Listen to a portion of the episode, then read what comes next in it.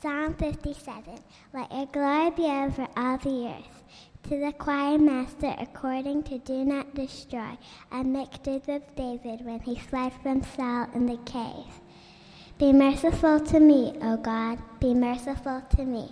For in you my soul takes refuge. In the shadow of your wings I will take refuge.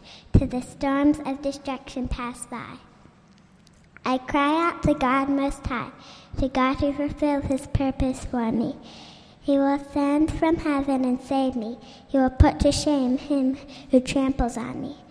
God will send out his steadfast love and his faithfulness. My soul is in the midst of lions. I lie down amid fiery beasts, the children of men whose teeth are spears and arrows, whose tongues are sharp swords. Be exalted, O God, above the heavens. Let your glory be over all the earth. They set a net for my steps. My soul was bowed down. They dug a pit in my way, but they have fallen into it themselves. My heart is steadfast, O God, my heart is steadfast. I will sing and make melody. Awake, my glory, awake, O harp and lyre. I will wake the dawn. I will give thanks to you, O Lord, among the peoples. I will sing praises to you among the nations. For your steadfast love is great to the heavens, your faithfulness to the clouds. Be exalted, O God, above the heavens. Let your glory be over all the earth. This is God's word.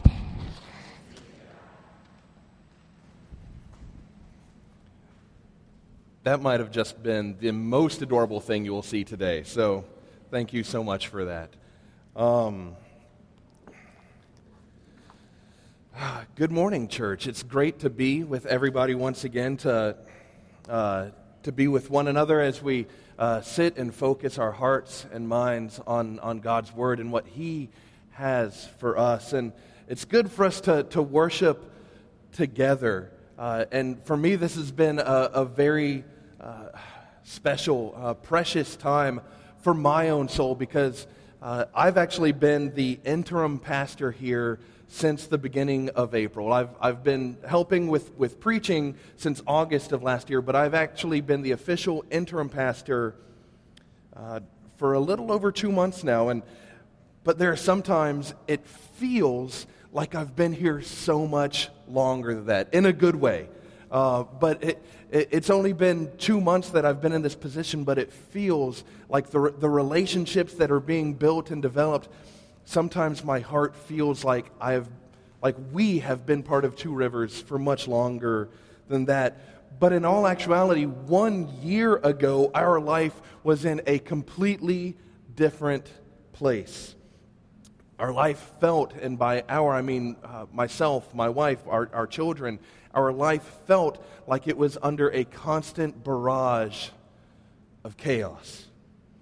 Uh, for those of you that don't know uh, a lot of my backstory, I'll just uh, keep it real quick and short. But I was actually working with a church in Hendersonville, North Carolina, and that church let me go February of last year. And so uh, while we were trying to figure out what we were going to do, we made the decision to move back to Charleston. This is where I grew up. Amy and I met at Charleston Southern family is here. It just made sense for us to go where our hearts wanted to go. And so uh, I decided uh, that I would search for a job here. And I actually took a job with a local office supply company, uh, Harold Office Solutions. But Amy was currently pregnant with our fourth child, and with her health insurance, we couldn't just up and leave because our health insurance required her to give birth in a North Carolina hospital. And so, for uh, I think a little over two months, about two and a half, three months, I actually had to make a four hour each way commute from Hendersonville to Charleston. Sunday night, I would drive down to Charleston, stay with friends or family for the week, go to work, and as soon as I got off of work on Monday, drive back to Hendersonville for the weekend, do laundry, spend some time with the kids, rinse, repeat, over and over again. Uh, and in fact, in that time, there was just a lot of discouragement in the fact that it took about two and a half months just to find a place for us to live. All while Amy was on the verge of giving birth. There were a few times I was actually driving down to Charleston and I would get a phone call around Orangeburg. I think I'm going into labor. And I'd have to turn around and drive back to Hendersonville that night. That happened at least two, three times. And sometimes the pressure felt overwhelmingly crushing on my soul. We had questions, sure, I'm not going to deny that, but I never doubted that God was in the midst of working something bigger than us. Because I had confidence in my prayers, because I was praying to a God that in, in my life growing up would, had put men in my life to fill that role of a father that was not engaged in my life. I was praying to a God that is someone who struggles with depression in my heart and in my soul, surrounded me with friends who cared for me and encouraged me and lifted me up. I was praying to a God who provided for our family as we moved to Columbia years ago, literally two weeks before our oldest son Isaac was born. I was, I was praying to a God who, who comforted me and surrounded me with compassionate people as my mom passed away in 2014, mere months before I graduated seminary. I was praying to a God who provided me with that very same ministry position that I mentioned earlier, mere weeks before our third child, Jeremiah, was born. there was this constant theme of our life being filled with chaos. But amidst the chaos, the only thing that was more consistent than the chaos itself was the God who is present in the midst of that chaos. And that's why I had confidence in that God, because in all of my fear and doubt and struggle in the chaos, I knew that He was the one constant that would always show up. And this is what we see in Psalm 57 that David is pouring out his heart in honesty in his struggle because life is chaos. There are literal enemies pursuing him. In the opening inscription of the psalm, it even says that this is a, a miktam of David. Now I'll unpack that in just a moment. When he fled from Saul in the cave. This is literally coming from David's life around 1 Samuel chapters 22 through 24 when Saul is trying to kill him and chasing him, and David and his men are hiding in caves, fearing for their very lives. David writes this psalm as he pours out his heart to God. And it's not a psalm of fear, but he's singing praise of confidence. This is written specifically, it's written, given to the choir master because this is a song that David wrote for God's people to sing. That God's people can praise and have confidence not just in the good times and the comforting times where it feels like everything is sunshine and rainbows, but to have confidence in the hard times and the difficult chaos seasons of life. That David, I would argue, is saying that for God's people today, Christians can have confidence when they pray. Not in a sense of name it and claim it, of, of the, the health and wealth prosperity gospel. Well, you know what, God, I'm just, I'm going to have confidence that I'm going to pray that you are going to give me a, a, a new uh, Mercedes or a, whatever, that I'm going to have this dream job that is going to provide, you know, a, the massive income for my family. We'll just sit back in, in, in, comfort and never have to worry again. I'm not saying that God is giving you the confidence that you can just pray whatever you want and He's going to deliver. But that Christians can have, can have confidence that God Himself is bigger than your circumstances. That His glory shines through the dark clouds of destruction. That's the confidence that Christians can have in their prayers. And we see this in the following ways. Looking at verses 1 through 3, you can have confidence when you present your plea. And in verses 4 through 6, that you can have confidence when you present your problem. And looking at verses 7 through 11, that you can have confidence when you present your praise. Before I go any further, let us pray. Gracious Heavenly Father, God, we thank you that you are bigger than our circumstances, that you are bigger than us. And this time, as we, we set aside our distractions, as we focus our hearts and our minds on your word and what you have to say to your people, God, be with us now. Pour out your spirit in this place. Speak through me as your servant as a broken man. Use me to share your truth and your compassion and your gospel to your people. Be with us in this time. We pray this in the mighty name of Jesus. Amen. Now, as I previously said, Psalm 57 opens with the instruction that this is written to the choir master according to do not destroy. Now, that might sound a little odd, but that's actually, uh, uh, it's most likely indicating the tune of what kind of song this is. For those of you that might be familiar with the, the comedy show uh, Whose Line Is It Anyway, when they, they have the hoedown and they say what kind of style the song is going to be sung, like this is going to be song, sung like a show tune, or this is going to be sung like hip hop. David includes this line saying, This is written according to do not destroy because that was a particular style of singing. This was how God's people engaged and approached the song. And this was a miktam of David. Most likely, a further distinction of what kind of song this was. That this wasn't a, a loud song of boisterous singing, but that when David wrote this, that it was written as a silent prayer. Again, he was hiding in caves, fearing for his life at this time. And so he wasn't like, he wasn't pulling an Elsa just singing, Let It Go. But this is a song hidden within his heart, and yet penned for God's people to have confidence in a God that provides in chaos.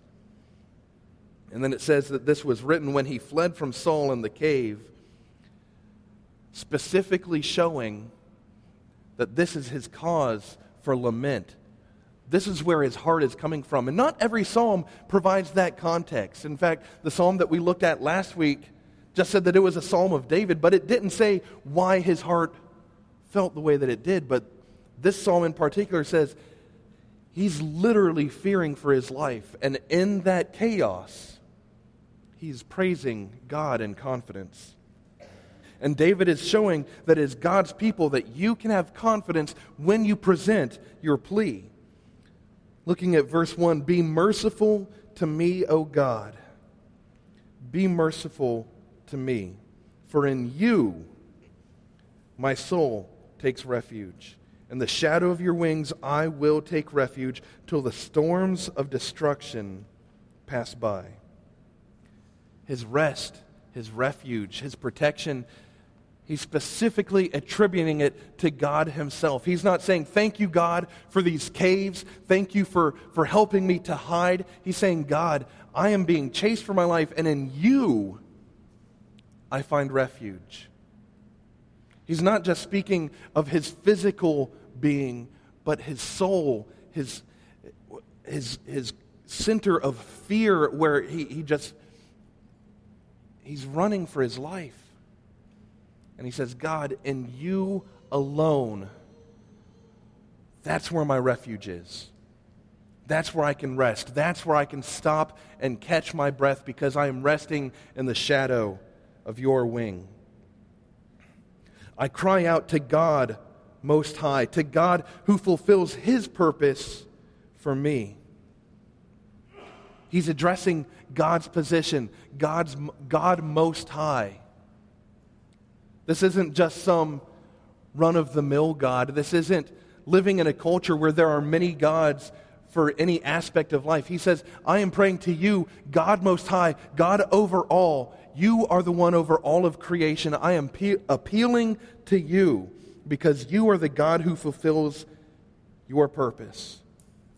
This is who God is. This is a God who does not abandon his people. He fulfills his purpose because he is actively engaged in the lives of his people. He does not abandon his people, he does not forsake his people. David is appealing to the very identity of who God is. And he will send from heaven and save me. He will put to shame him who tramples on me. God will send out his steadfast love and his faithfulness. He will send, he will put.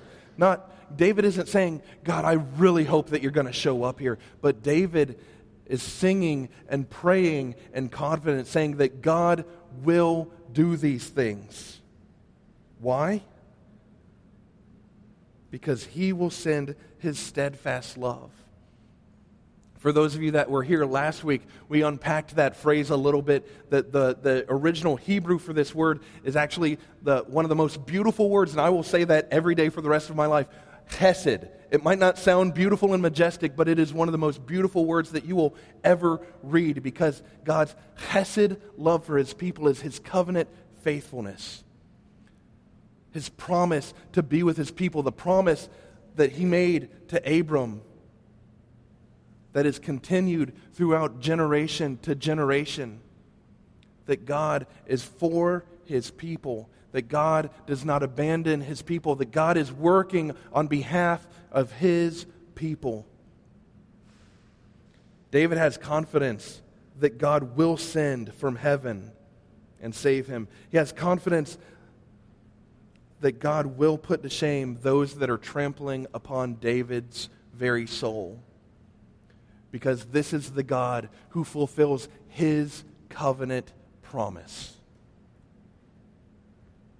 This is the same faith that we see from David earlier in his life as, as a young man in 1 Samuel chapter 17. For a quick recap, uh, this is Saul is king, and the, the army of Israel is facing off against the armies of the Philistines. And the Philistines bring forth their champion, Goliath, who begins mocking, not just mocking Israel, but mocking the very covenant God of Israel himself.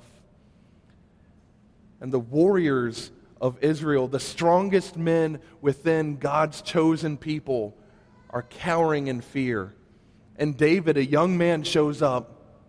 And by young man, I mean young teenager, preteen possibly shows up and hears Goliath not just taunting Israel, but mocking the very infinite creator God of Israel, God of the universe. And David says, This will not stand. God will not be mocked. And everyone tries to talk him out of standing up to Goliath. Saul himself says, You cannot do this. And David says, your servant used to keep sheep for his father. And when there came a lion or a bear and took a lamb from his flock, I went after him and struck him and delivered it out of his mouth. And if he rose against me, I caught him by his beard and struck him and killed him. Your servant has struck down both lions and bears. And this uncircumcised Philistine shall be like one of them, for he has defied the armies of the living God. And David said, Yahweh, the covenant name of God, who makes himself known to his people, Yahweh, who delivered me from the paw of the lion and from the paw of the bear, will deliver me from the hand of this Philistine. And Saul said to David, Go, and Yahweh be with you. This is the same faith that we see David showing here in Psalm 57. David isn't glossing over the difficult aspects of what needs to be done as he said that he's had to face lions and bears. But God showed up then, and God, he knew that God will show up as he confronted Goliath. Spoiler alert, David conquers Goliath. If you I suggest you read it, it's good. But Yahweh, the covenant God of Israel, continues to show up.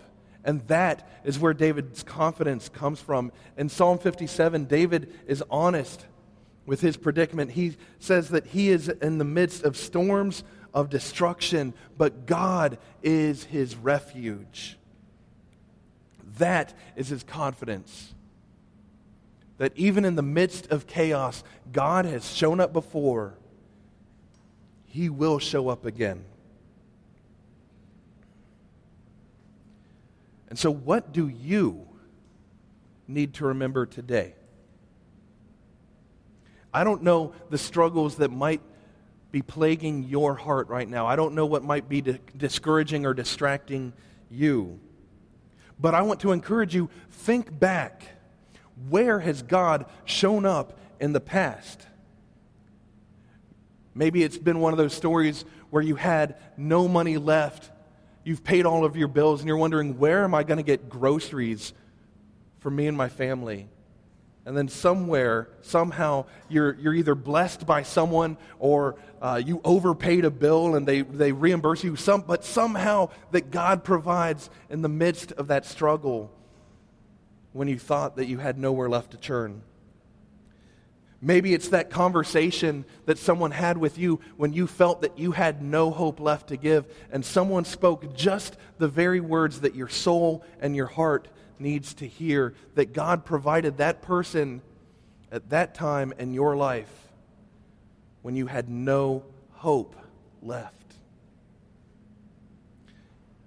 Maybe it's from a time in your life when you felt unloved and despised and rejected, and God reminds you that you are loved, that He brings people into your very life that love you, that He reminds you of His very love for you Himself that you are precious, that you are His.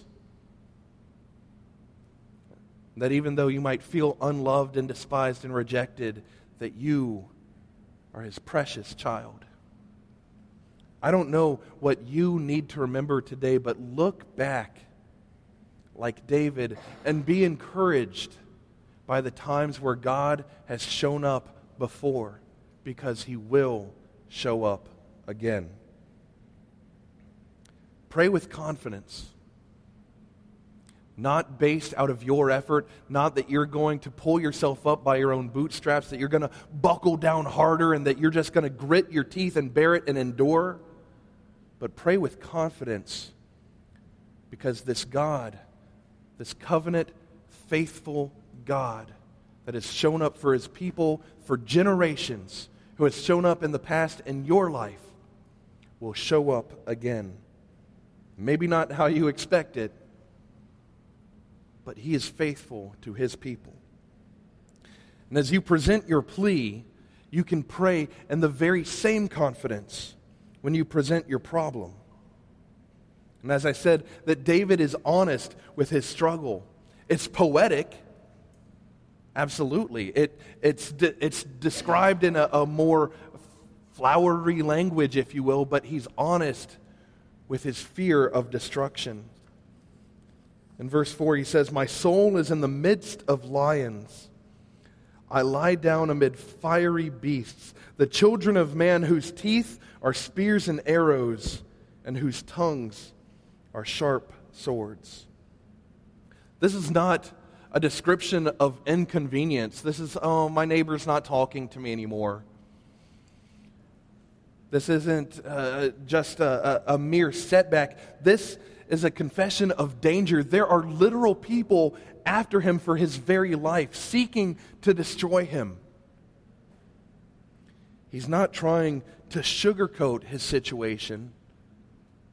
This isn't one of those Christian catchphrases where you ask someone how they're doing and there's just the, the pat response, Well, I'm too blessed to be stressed. Grates my soul. He's honest with the fear that is chasing his very life.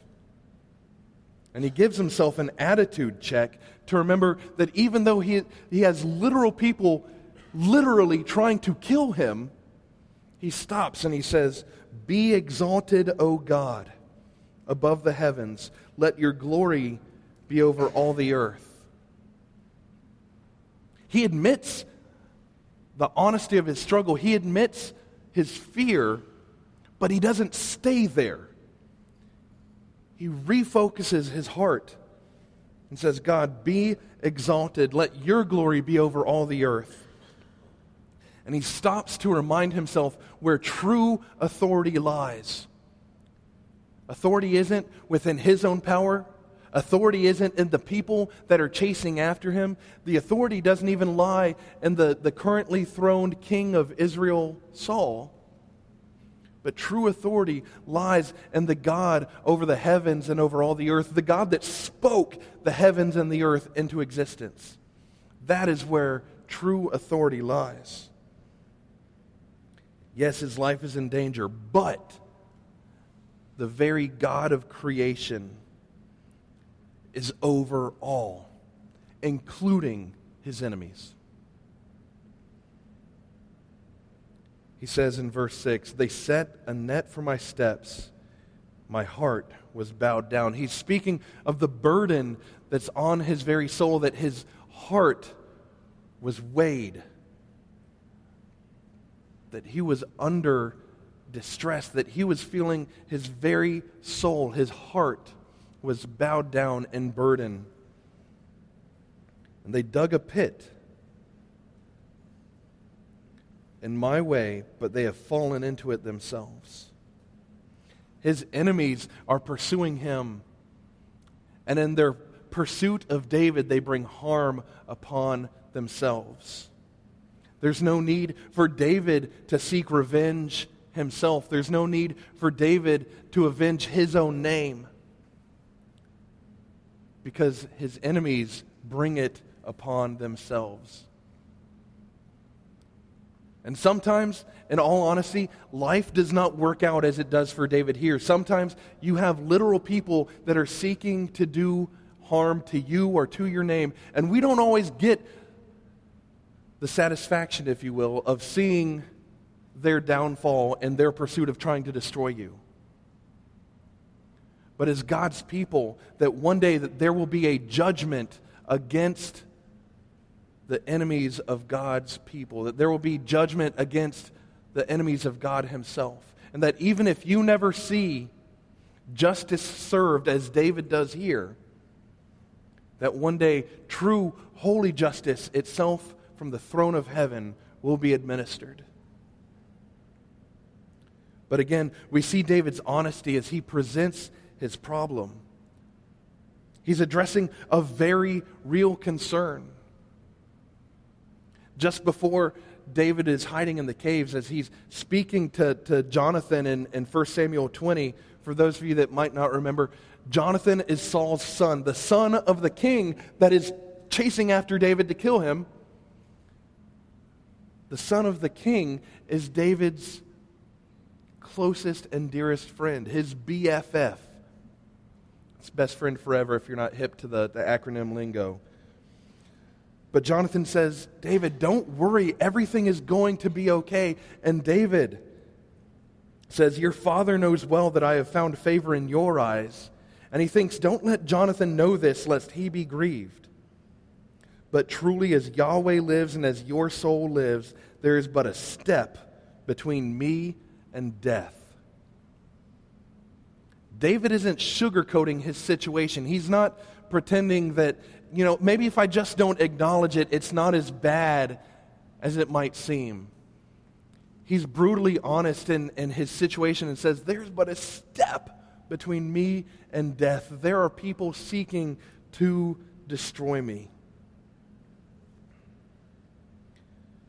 And he brings his struggle in honesty and confidently presents his problem to God himself as a sign of this is what God's people are called to do. To bring your struggles and your fears and your problems to the God who is bigger than your struggles and your fears. Even at an interpersonal level, if you're not being honest with the things that bother you, that, str- that you struggle with, with your interpersonal relationships, you cannot address what is not spoken. Maybe you have a classmate or a coworker that irritates the fool out of you, but if you never actually address it, that relationship will never improve. Maybe you have a friend or even your spouse who has wounded you to your very core. But instead of bringing out an honesty and addressing the situation, you just bottle it up. And that builds resentment, that drives division between you and your friend or your spouse. And in not honestly addressing the problem, it brings larger problems and distance. Or maybe you're not even being honest with your own self. That you're trying to deal with whatever situation that you're in the midst of. But you won't admit that you're, you're very, the core of your heart and soul is finding its, its identity and its presence in fear itself. Be honest with your struggle and situation, even at the, the human level. To be honest with yourself, to be honest with those around you, to be honest with your spouse, with your family, to address those situations. But especially to be honest in your prayers and in your praise of God. As we bring hearts before the throne of God Himself because that's what prayer is. That's what, that's what praise is that you are bringing your very heart before the throne of God and saying, Here I am. To be honest with your prayers, with your struggles, and with your fears. And He's inviting you to bring that honesty. Bring your fears and your doubts and your struggles, but bring them in confidence because as God is over the heavens and over all the earth, this God big enough to speak reality into existence, that this same God sits in victory over struggle and conflict and fear. That this is the God who has authority over relationships. And this is a God of mercy and forgiveness. And He invites you to come in confidence and bring the struggles and fears and problems of your heart. And lastly, as you bring your pleas and your problems with a heartfelt honesty, David is showing that you can have confidence when you present your praise. And look at what happens here because David had just said, my soul was bowed down. And in verse 7, it immediately turns and he says, My heart is steadfast, O God. My heart is steadfast. Not steadfast as in the Hesed covenant faithfulness, but Hesed as in his heart is fixed. That his heart is prepared. That in light of God's position, of who he is in light of God's history of showing up in the lives of his people, that David's heart is fixed on praise. What once was burdened and weighed down is now fixated on praising the God over the situation. My heart is steadfast, O God. My heart is steadfast. I will sing and make melody. Awake my, awake my glory, awake, O harp and lyre. I will awake the dawn. He's speaking to his very heart. Awake my glory. Not just his heart, not just his soul, but everything within him, every, every fiber of his being, every muscle, every bone. With everything that's in him, David says, with all of the glory that is within my person, Wake up. He's crying out to his soul to wake up and to sing and to praise so loud that he will wake the very dawn itself. I don't know if you've seen the video that's been going around on the internet the, the, past few, I, I, guess, past few months now uh, of uh, Lakeisha Ball. But she was a cancer patient who was just told that she was cancer free.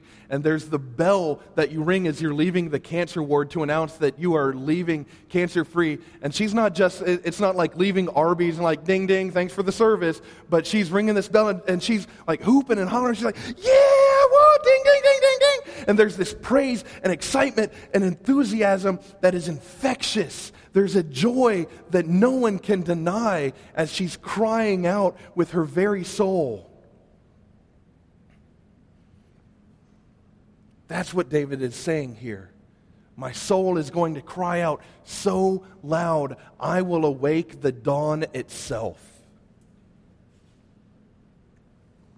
I will give thanks to you, O Lord, among the peoples. I will sing praises to you among the nations that this song that David is writing for God's people, the, the nation of Israel, God's chosen people, he's going to sing so loud that the Gentiles will hear, the nations will hear the glory of God. This glory of God that this is a God who shows up in the lives of his people and that he will, his praise will be so loud and infectious that those who have never even heard the covenant name of the God of Israel before will cannot, they cannot help but see the praise and the excitement and joy of God's people. This is, Paul himself quotes this in, in Romans 15 saying that the praise of God's people is not just for Israel, but God's people are to praise to bring the Gentiles in. That's what David is saying here. I'm going to praise so loud, even in the midst of chaos, in the midst of people chasing me to, to destroy me for my very life itself. I am still going to praise God for who He is so loud that no one can deny the grace and mercy and forgiveness of this God. For your steadfast love, your hesed love, your covenant faithfulness is great to the heavens, your faithfulness to the clouds. Be exalted, O God, above the nation or above the heavens. Let your glory be over all the earth. David is placing his hope and his trust not in his situation, not in his own ability, but in the covenant faithfulness of a God who shows up in the lives of his people. In sunshine and rain, in joy and sorrow, that this is a God who does not abandon his people. And this is the confidence that you see in Job 19 that Job, who has had everything taken away, his crops, his, his home, his family, his very children have been taken away. His health has been reduced to boils and sores.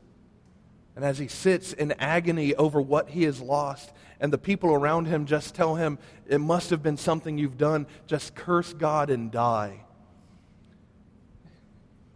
And Job refuses. And he continues to praise God. And it, as he says, For I know that my Redeemer lives. Oh, I wish that I can have that kind of, kind of confidence in my own soul. This is the confidence that Paul has in Philippians 1 6, where he says, And I am sure of this, that he who began a good work in you will bring it to completion at the day of Jesus Christ.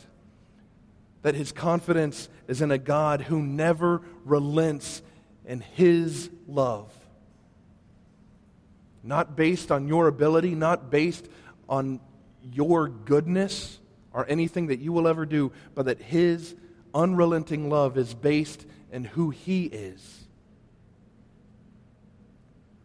Have you ever seen someone have come to that salvation experience in their life? Not just someone that starts going to church and starts making like behavior modifications or uh, just uh, uh, obeying the, the rules of how church people are supposed to live. But someone who comes and has genuinely experienced the grief of their sin and they repent and they put their trust in Christ alone. When you actually see that, the, the joy that, that, that is exuding from them is overwhelming. Their joy is infectious. They can't stop talking about it. They share it with everyone that, that's in their life, everyone that they meet. I've got to tell you what happened. I once was lost, but now I'm found. I was blind, but now I see. I don't know if you've ever seen that kind of infectious joy over the gospel before. But when you see it, there's no denying the goodness of God for his people.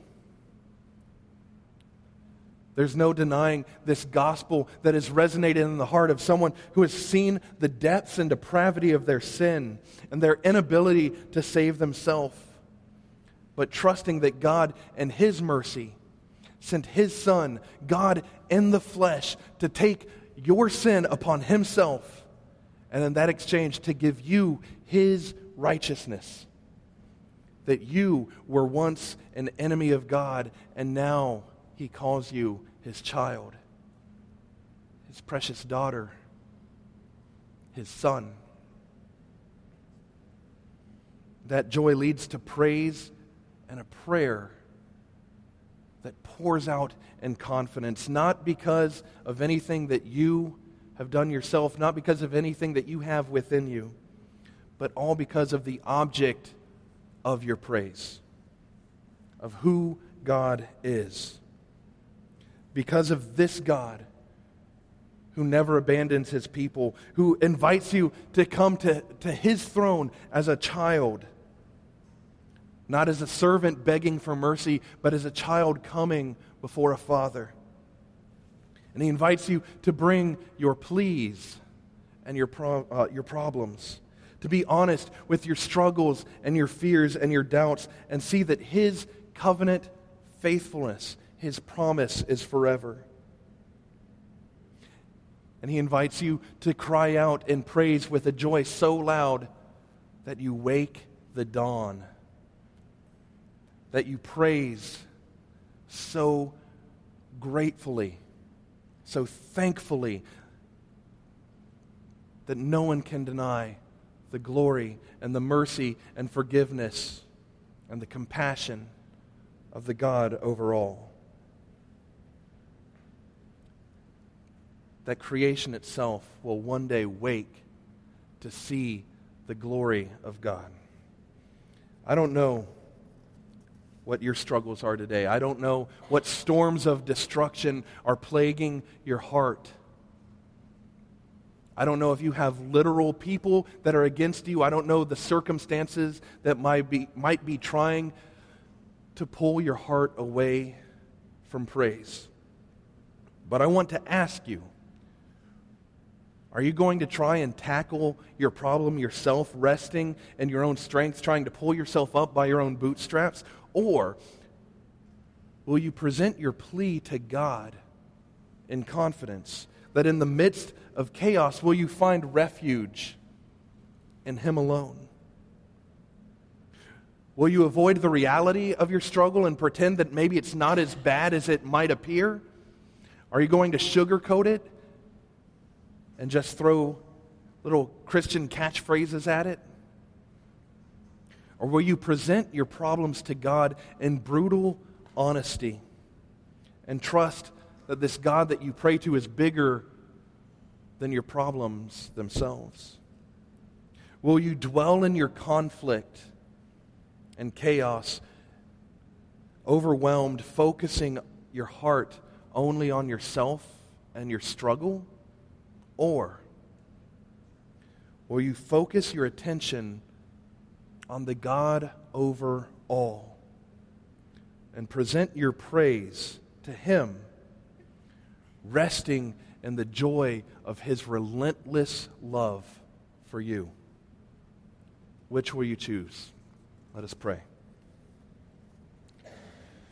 Gracious God, we come before you this morning thankful that you are a God of unrelenting love that we can bring, in all honesty, we can bring our struggles and our fears and our doubts before your throne, trusting that you will show up. Because you've shown up before. You've shown up for your people throughout history itself. And God, we can come to you in confidence, trusting that you are for us. God, we confess that far too often we take our eyes and our hearts and our minds off of you, that we focus on ourselves, we focus on our issues. And that far too often that prayer is a last resort. God, give us the courage to, to come to your throne and in brutal honesty cry out our need for you to show up. And let us rest and trust and praise you because you are bigger than our problems.